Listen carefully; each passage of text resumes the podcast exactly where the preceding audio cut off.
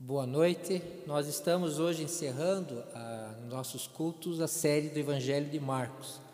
Por alguns meses nós estudamos a vida de Jesus como rei e o rei em direção a uma cruz.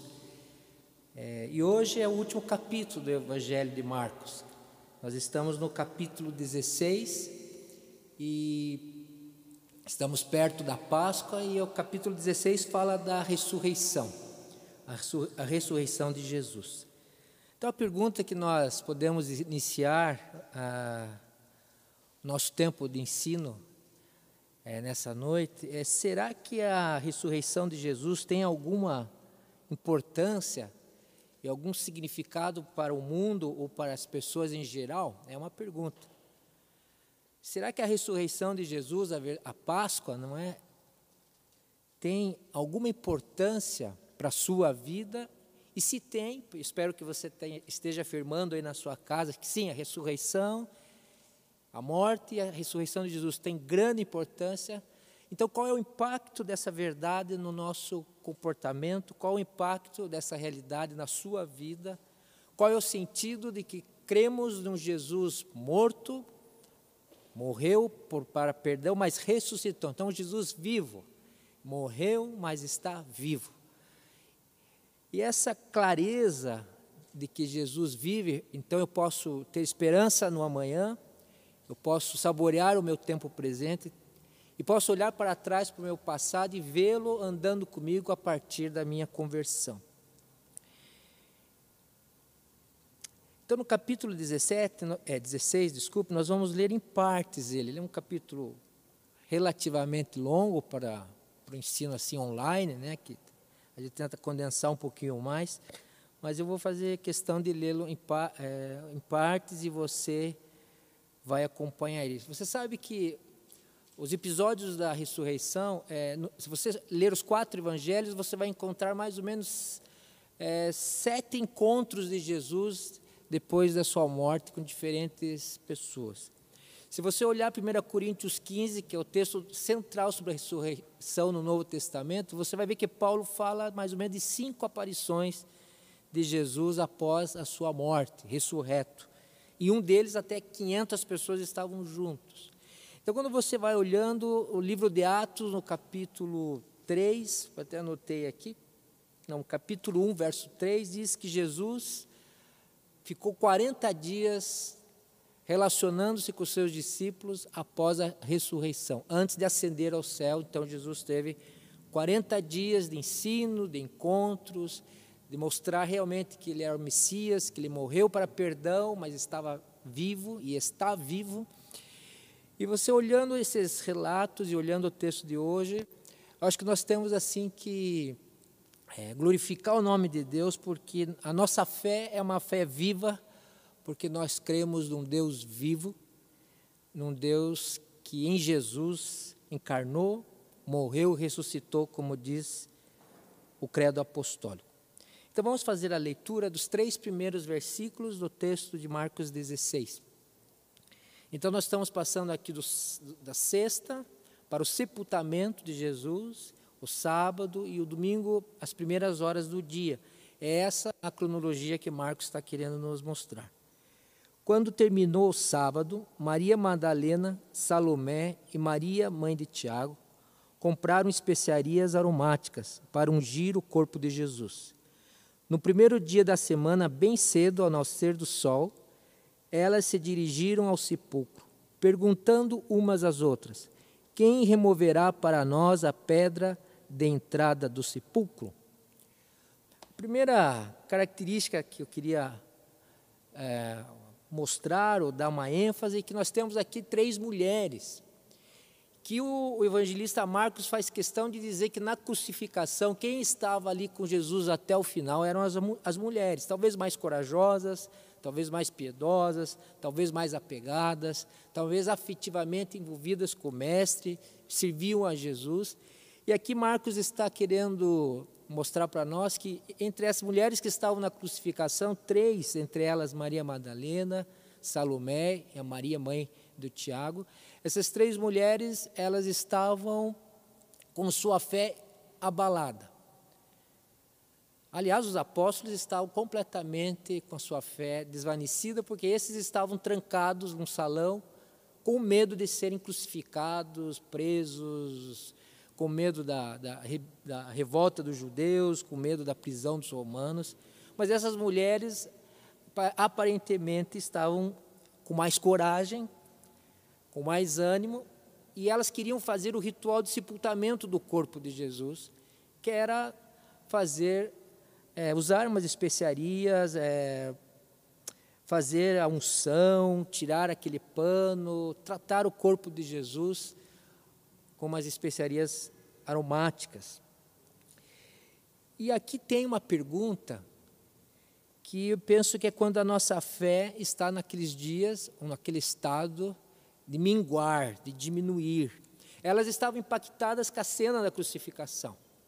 Elas estavam com a mente, porque a sexta-feira, exatamente às três da tarde, Jesus morrera e fora levado para um sepulcro novo, cravado numa rocha, com um destacamento romano protegendo o corpo para que ninguém pudesse roubá-lo e mentir que ele poderia ter ressuscitado, e com uma grande pedra e um selo de lacre.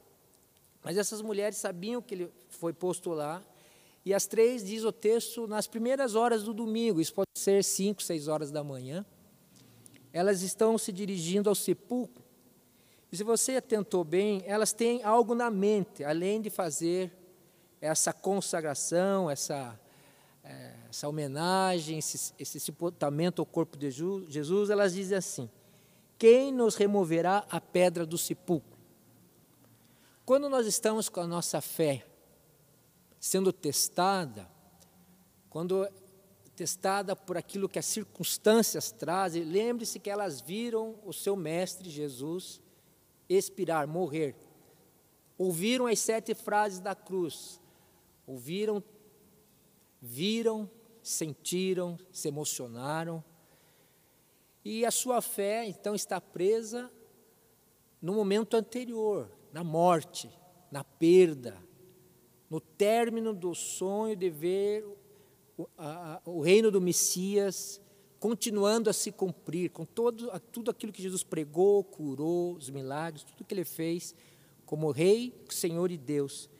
A pergunta: quem removerá a pedra do sepulcro? É a pergunta que você e eu fazemos quando estamos olhando a pandemia quando estamos olhando a conta bancária ser reduzida, quando estamos olhando o diagnóstico triste e possivelmente mortal ou perigoso para a nossa vida.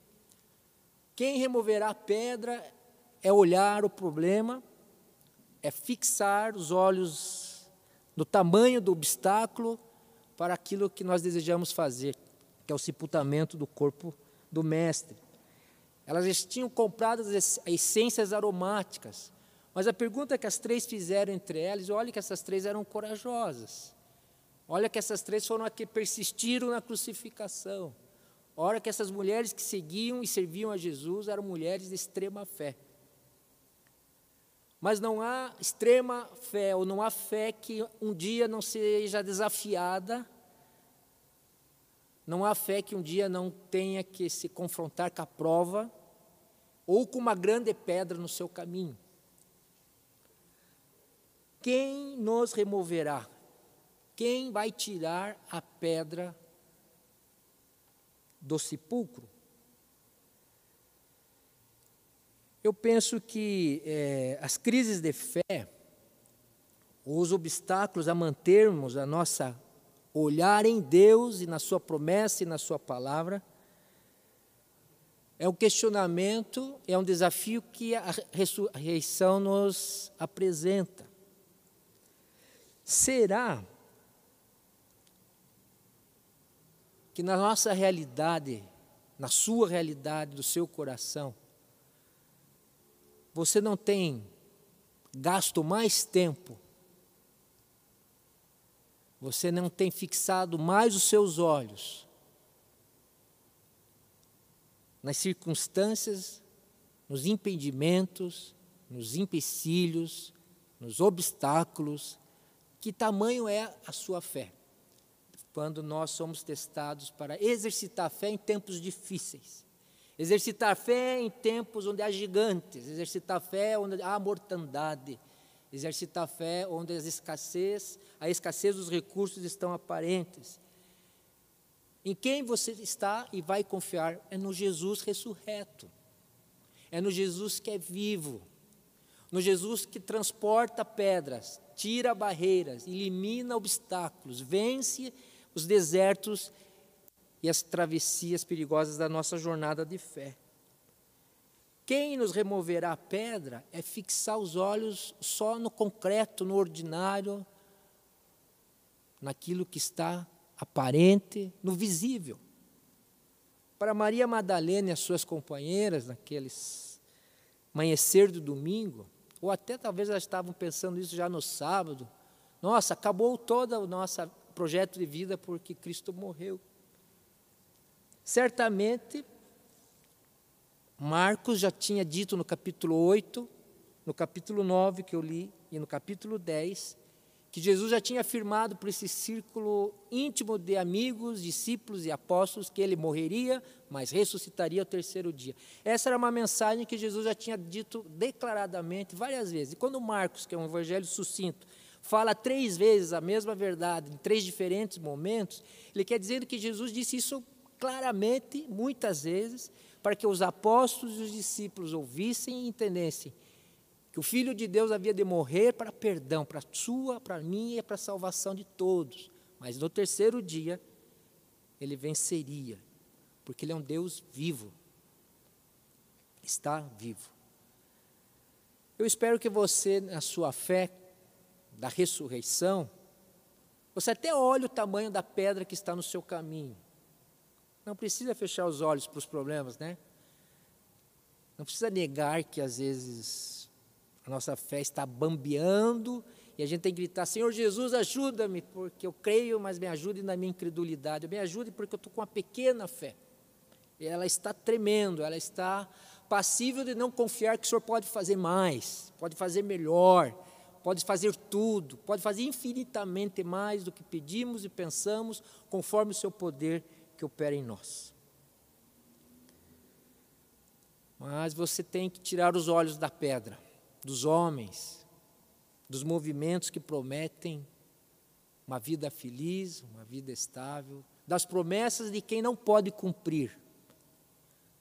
Só há um homem, Deus, que é Jesus, que morreu e ressuscitou. Ele é capaz de remover as pedras do nosso caminho. Ele é capaz de vencer tremendos obstáculos. Não há nada e nem ninguém que pode gerar esperança no coração humano que não seja o nosso Senhor Jesus, o nosso Deus. Creia nisso, você que está aí. Tenha esperança no que você há de atravessar essa crise. Confie que o Senhor não deixa o seu sem resposta. Se tiver que fazer um milagre, como nós vamos ver que a narrativa traz, ele o fará. Porque o segundo ponto, destaque desse texto que eu quero fazer, está no verso 3 a 7 de Marcos 16. Eu acho que eu pus os textos de Coríntios lá na mesa, né? Está aí, né, Graça? Ainda bem que dessa vez saiu, né? Depois eu vou ler os textos de Paulo de 1 Coríntios 15, mas primeiro eu vou ler Marcos 13, 3 a 7.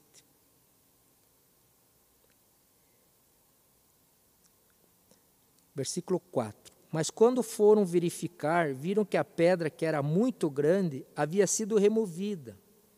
Entrando no sepulcro, viram um jovem vestido de roupas brancas assentado à direita e ficaram amedrontadas. Não tenham medo, disse ele. Vocês estão procurando Jesus, o Nazareno, que foi crucificado. Ele ressuscitou. Não está aqui. Vejam o lugar onde o haviam posto. Vão e digam aos discípulos dele e a Pedro: Ele está indo adiante de vocês para Galiléia. Lá vocês o verão como ele lhes disse. Tremendo e assustadas, as mulheres saíram e fugiram do sepulcro, e não disseram nada a ninguém, porque estavam amedrontadas.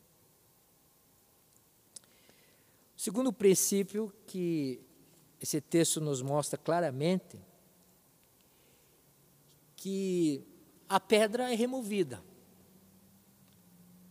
Que há uma manifestação extraordinária aqui, que há um anjo. E o anjo vai conversar com essas mulheres, três mulheres, e num diálogo muito franco, sem muita subjetividade, diretamente, ah, vocês estão procurando Jesus, o Nazareno, mas ele não está aqui, podem vir e vejam, vejam com seus próprios olhos. Se você olhar os relatos de João, da ressurreição, você vai ver que havia um pano de linho, tecido que foi, o corpo de Jesus foi enrolado e um, e um outro pano que cobriu o rosto, né, que talvez tenha a tradição do santo sudário aí. O anjo convida Maria Madalena e as duas outras que seguiam Jesus, vejam, a pedra que elas tanto temiam já nem estava lá. Quando elas chegaram na cena, elas encontram aquele sepulcro novo de José de Arimateia, tinha dado a Jesus, vazio. Ele não está morto. É uma procura de três discípulas que amavam seu mestre e elas são recebidas pela presença de um mensageiro do próprio Deus, um anjo. E a boa notícia para essas mulheres, apesar do grande medo, ele diz: olha, não precisam ficar amedrontadas, não tenham medo. Me parece que a gente ora, ora, ora, pede as coisas de Deus, e quando, muitas vezes, quando a situação vem, a pedra já nem estava mais lá. Aquilo que era para elas o grande empecilho na mente delas já, já estava removida. E de uma forma como nós fazemos, sem reparar que a pedra já estava removida, elas são surpreendidas com a presença divina através de um anjo, que claramente abre um diálogo, que é o diálogo da vida aqui. Deus tem prazer de dialogar com seus filhos. Deus tem prazer na comunhão, tanto é que ele, diz, olha, ele está indo para Galiléia, e quer encontrá-los. Vão e avisem a Pedro e aos apóstolos. O Jesus vivo ele tem como ardor e fervor no seu coração o encontro com os seus. Ele anuncia através do anjo que ele estava indo adiante, como ele havia dito, como ele havia prometido, como ele havia ensinado, como ele havia declarado e pede para elas algo que elas não conseguem fazer ainda. Sejam testemunhas da ressurreição. Você e eu, em pleno ano 2021, nós somos testemunhas da ressurreição, se de fato cremos, ouvimos e visto Jesus nas nossas vidas, nas nossas histórias, na nossa biografia, na nossa caminhada. Se você se encontrou com o Senhor Jesus, ele, claro, ele morreu por você, mas ele está vivo. E ele desafia você, convida você à comunhão, convida você a se aproximar e ver que ele é vivo. E convida você a experimentar do poder da ressurreição. Então nós vamos agora para o texto que eu havia dito, que nós leríamos, que é 1 Coríntios 15. Vai aparecer na sua tela. 1 Coríntios 15. Eu vou ler a partir do verso 3 a 8, depois vou pular e ler o verso 13 em diante. 1 Coríntios 15, verso 3. Pois o que primeiramente lhe transmiti foi o que recebi: que Cristo morreu pelos nossos pecados, segundo as Escrituras, foi sepultado e ressuscitou no terceiro dia, segundo as Escrituras. E apareceu a Pedro e depois aos doze. Depois disso apareceu mais de quinhentos irmãos de uma só vez, a maioria dos quais ainda vive, embora alguns já tenham adormecido. Depois apareceu a Tiago, então a todos os apóstolos. Depois destes, apareceu também a mim, como um que nasceu fora do tempo. Esse é Paulo que também viu Jesus ressuscitado. Versículo 13: Se não há ressurreição dos mortos, nem Cristo ressuscitou, e se Cristo não ressuscitou, é inútil a nossa pregação, como também é inútil a fé que vocês têm. Mais que isso, seremos considerados falsas testemunhas de Deus, pois contra eles testemunhamos que ressuscitou a Cristo dentre os mortos. Mas se de fato os mortos não ressuscitam, ele também não ressuscitou a Cristo. Pois, se os mortos não ressuscitam, nem mesmo Cristo ressuscitou. E se Cristo não ressuscitou, inútil a fé que vocês têm, ainda estão em seus pecados. Então, Paulo está querendo dizer claramente que a fé cristã ela está baseada na cruz que joga a luz para o terceiro dia, que é a ressurreição. É morte e ressurreição. É um binômio, né? Morte e ao terceiro dia ressuscitou. O que Paulo está querendo nos dizer aqui e que Marcos também está nos mostrando lá no texto é, de Marcos, capítulo 16, que há um poder na fé das, é, que crê que Jesus ressuscitou. Qual é o poder da nossa fé? É um poder que vence o poder da morte. Então, a morte de Jesus faz com que nós não vamos, não tenhamos que morrer espiritualmente ou eternamente. E a vida de Jesus após a morte nos dá a confiança e a certeza que também vamos viver como Jesus vive após a morte desse corpo físico. E esse poder nos garante o poder sobre o inimigo do ser humano, que é a morte. Jesus vive, então ele destruiu o poder da morte. Mas ele também destrói o poder do pecado, porque sobre si levou o pecado, sobre si levou as dores, sobre si levou as feridas, sobre si levou as nossas doenças, mas ressuscitou, vencendo toda a sorte do pecado, mas também venceu o mal, o mal que está nesse mundo dilacerando as pessoas dia e noite. E venceu o diabo, príncipe desse mundo, porque tira o poder do diabo das, é, que tinha sobre as vidas e sobre o destino humano que não cresce. Então a ressurreição de Jesus nos garante vitória. Por isso que a Páscoa é a festa da, da alegria, dos brados, dos louvores, do regozijo, da festividade, da celebração da exaltação, porque todo o poder está sobre o nome de Jesus, de Jesus vivo, Deus vivo, é o renascimento, é a renovação, é a restauração. Com a sua vitória sobre o mal, sobre o diabo, ele dá a você dá a você uma esperança viva de ter um dia um corpo e um universo renovado. Não é que a Bíblia diz que haverá novos céus e nova terra? Então, tudo isso foi comprado, dado por Jesus a você e a mim, aos que creem.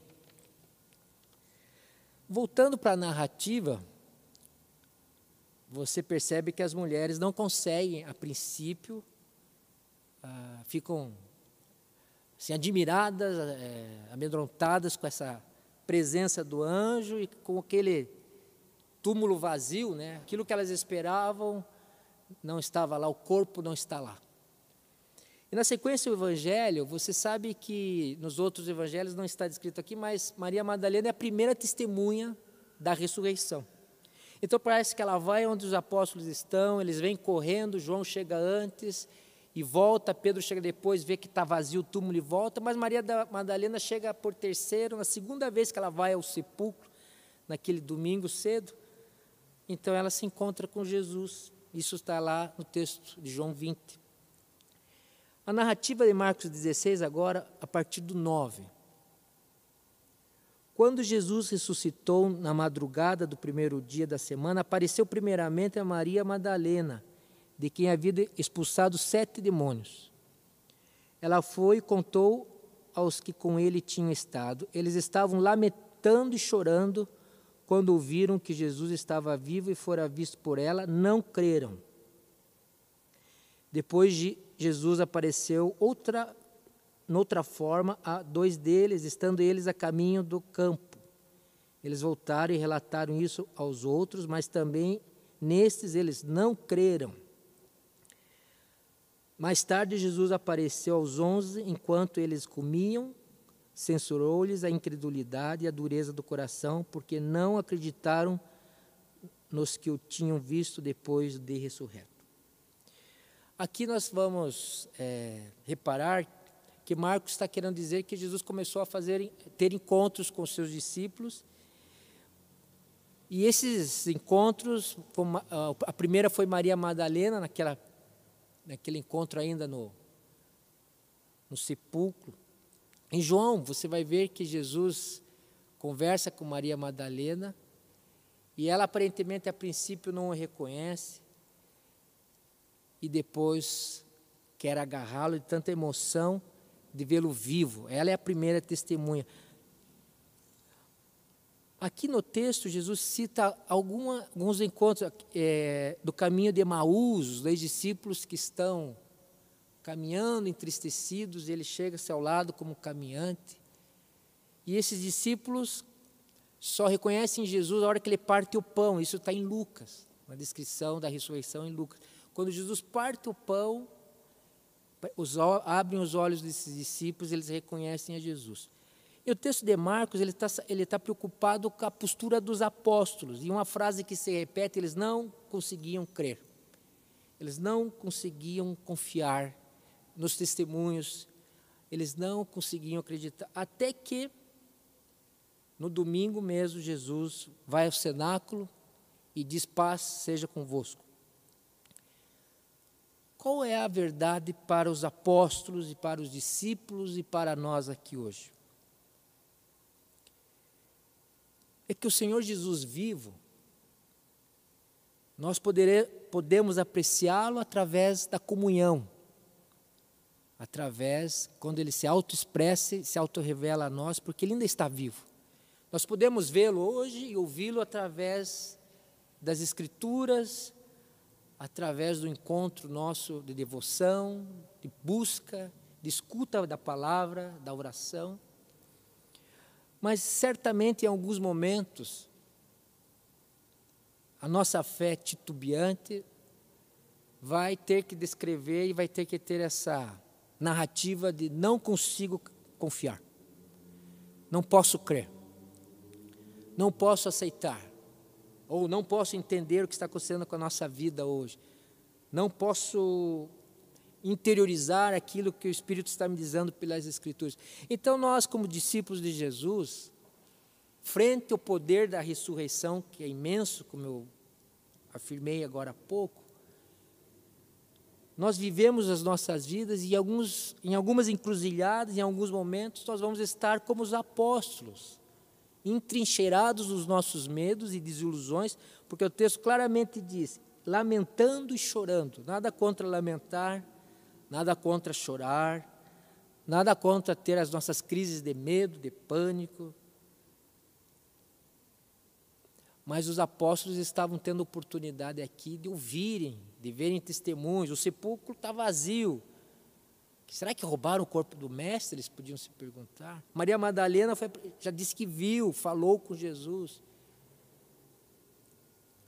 Aqui ainda não está nem Tomé, que é, teve que ter os, do, os, on, os dez falando para ele que Jesus ressuscitou, porque Judas já tinha se suicidado.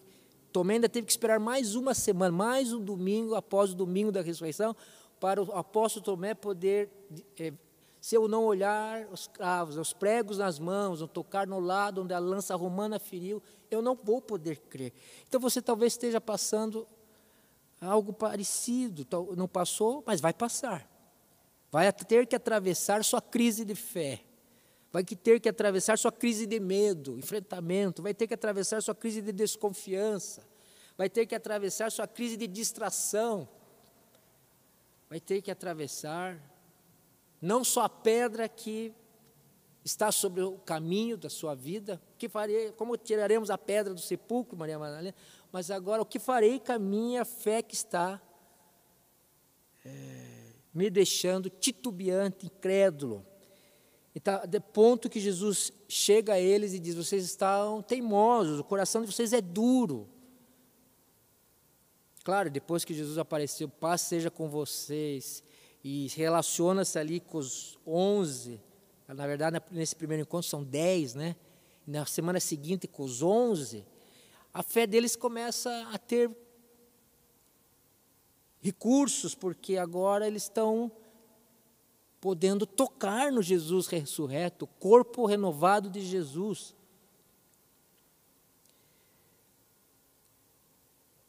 As misericórdias de Deus e a sua graça e a sua compaixão, porque Ele está vivo e é amoroso e é humilde, manso de coração, Ele se aproxima de discípulos temerosos, assustados, desconfiados, discípulos que ainda fazem muitos pecados, pecadores, discípulos titubeantes, discípulos desatentos. Bom, eu sou um desses discípulos que talvez numa cena dessa, é, me uniria a Tomé, que nem está nessa aqui, né? Mas você sabe que ele não consegue crer. E diz: Eu preciso de mais evidência, Senhor, para confiar que o Senhor resolve as pedras que estão pelo meu caminho. Senhor, eu preciso de mais graça para continuar confiando que o Senhor sabe o que vai fazer na minha família. Senhor, o Senhor precisa ter paciência comigo, porque tenha misericórdia de mim, pecador. Eu creio, mas às vezes parece que isso tudo está muito, muito em terreno argiloso, terreno que está se movendo. Não, tá, não estou em terra plana e muito menos em terra firme. Se esse é seu caso, eu convido a você a derramar em petição, em súplica, as suas desconfianças, as suas dúvidas, os seus medos, as suas grandes pedras do caminho, e dizer: Senhor, ajuda-me a confiar que o Senhor é vivo. Jesus, tu és vivo, tem todo o poder, o poder da ressurreição. Não há nada impossível para Jesus vivo, ressurreto, inclusive ter saudade de discípulos como estes do texto e como este que está aqui falando. Jesus ter amor por alguém como eu, para alguém como você. Que não tem grandes histórias de fé, arrebates, arrombos extraordinárias para contar, mas tem histórias como essa, que vão costurando discípulos que são chamados a ser testemunhas, dentro das suas fraquezas, vão sendo capacitados pelo poder de Jesus vivo a testemunharem. E eles vão fazer isso após 40 dias que Jesus fica ressurreto, ele ascende ao céu, e depois de 10 dias ao Pentecostes, o Espírito dá o poder pleno para testemunharem. Então são 50 dias após esse episódio, o Espírito Santo, em Atos 2, vai derramar o poder para ser testemunha do Evangelho.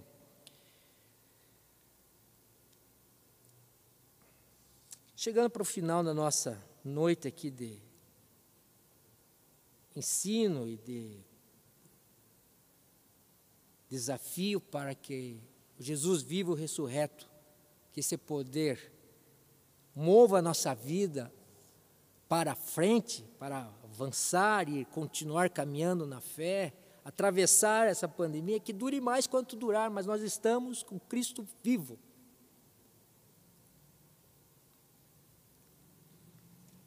Que tem compaixão de discípulos que estão trancados de medo, com grande dificuldade de exercitarem sua confiança e fé.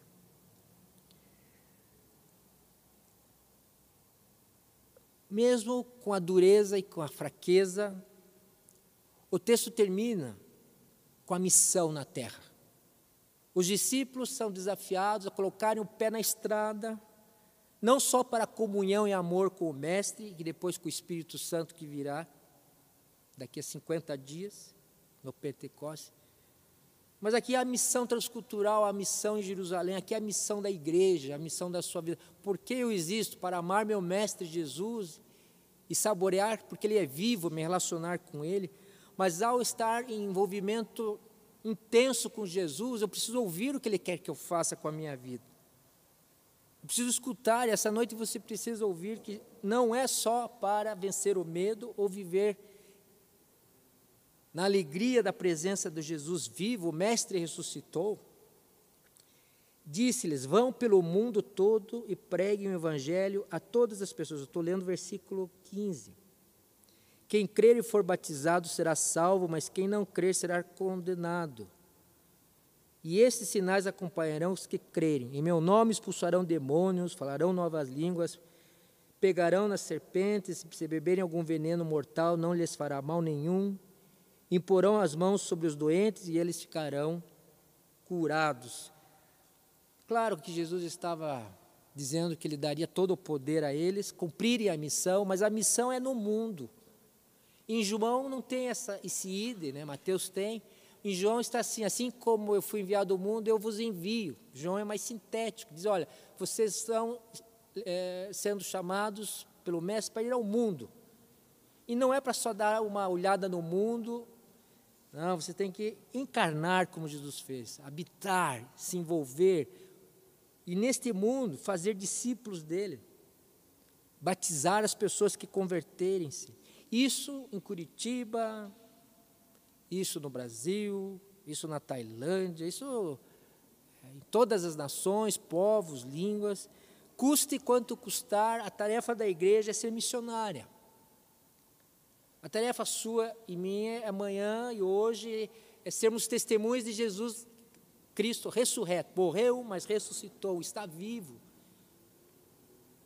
É ir atrás é, se envolver com as pessoas e mostrar com a nossa vida e com as nossas palavras, porque essa missão é na autoridade do próprio Jesus. Por isso que aqui tem sinais que acompanham a missão, e são sinais extraordinários, não é?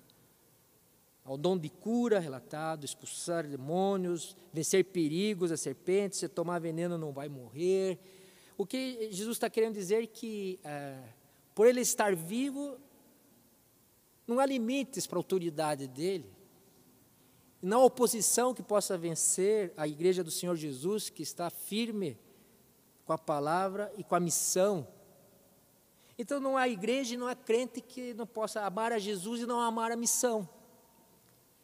Eu não posso me chegar a Jesus só para as bênçãos para o meu lar, para a minha família, para o meu corpo físico, porque eu quero trabalho.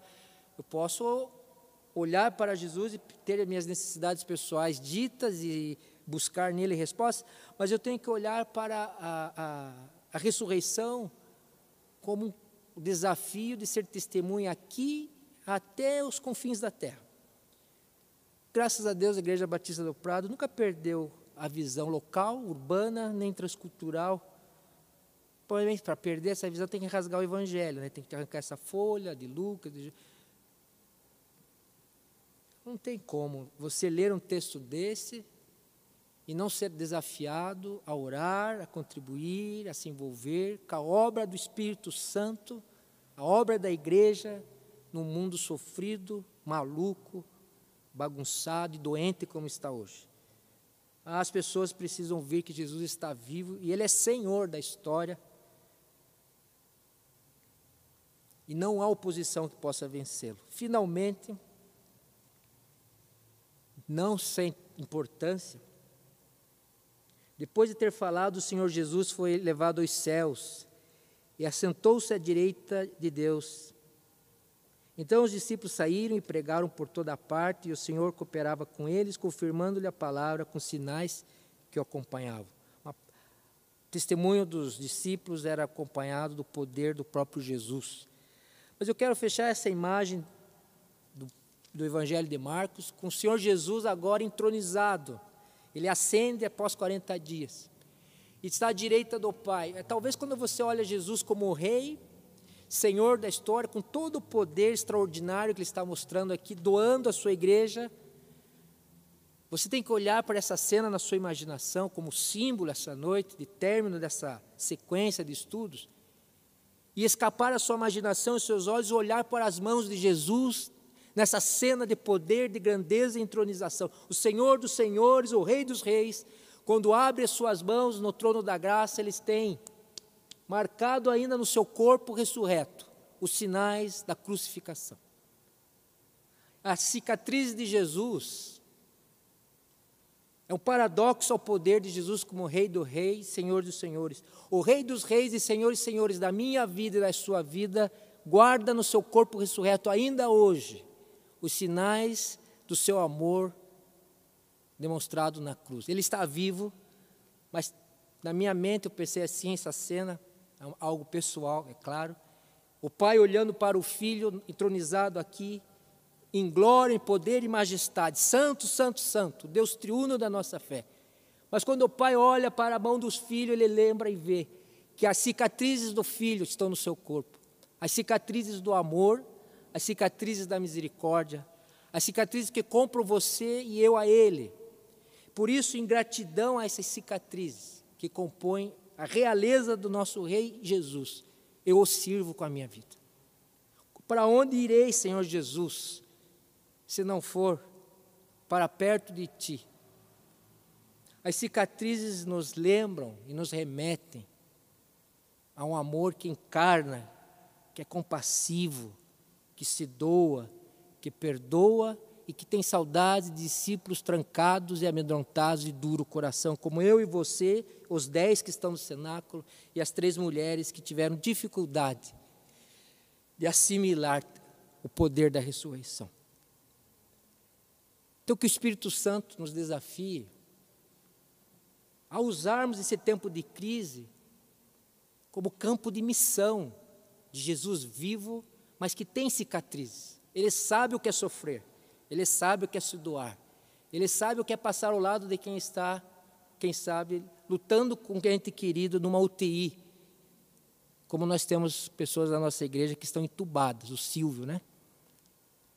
Esse Cristo ressurreto com as suas cicatrizes, sabe o que é sofrer e sabe o que é vencer. E a esse Jesus que eu e você devemos agora cantar, em reconhecimento, em louvor, em adoração. Amém?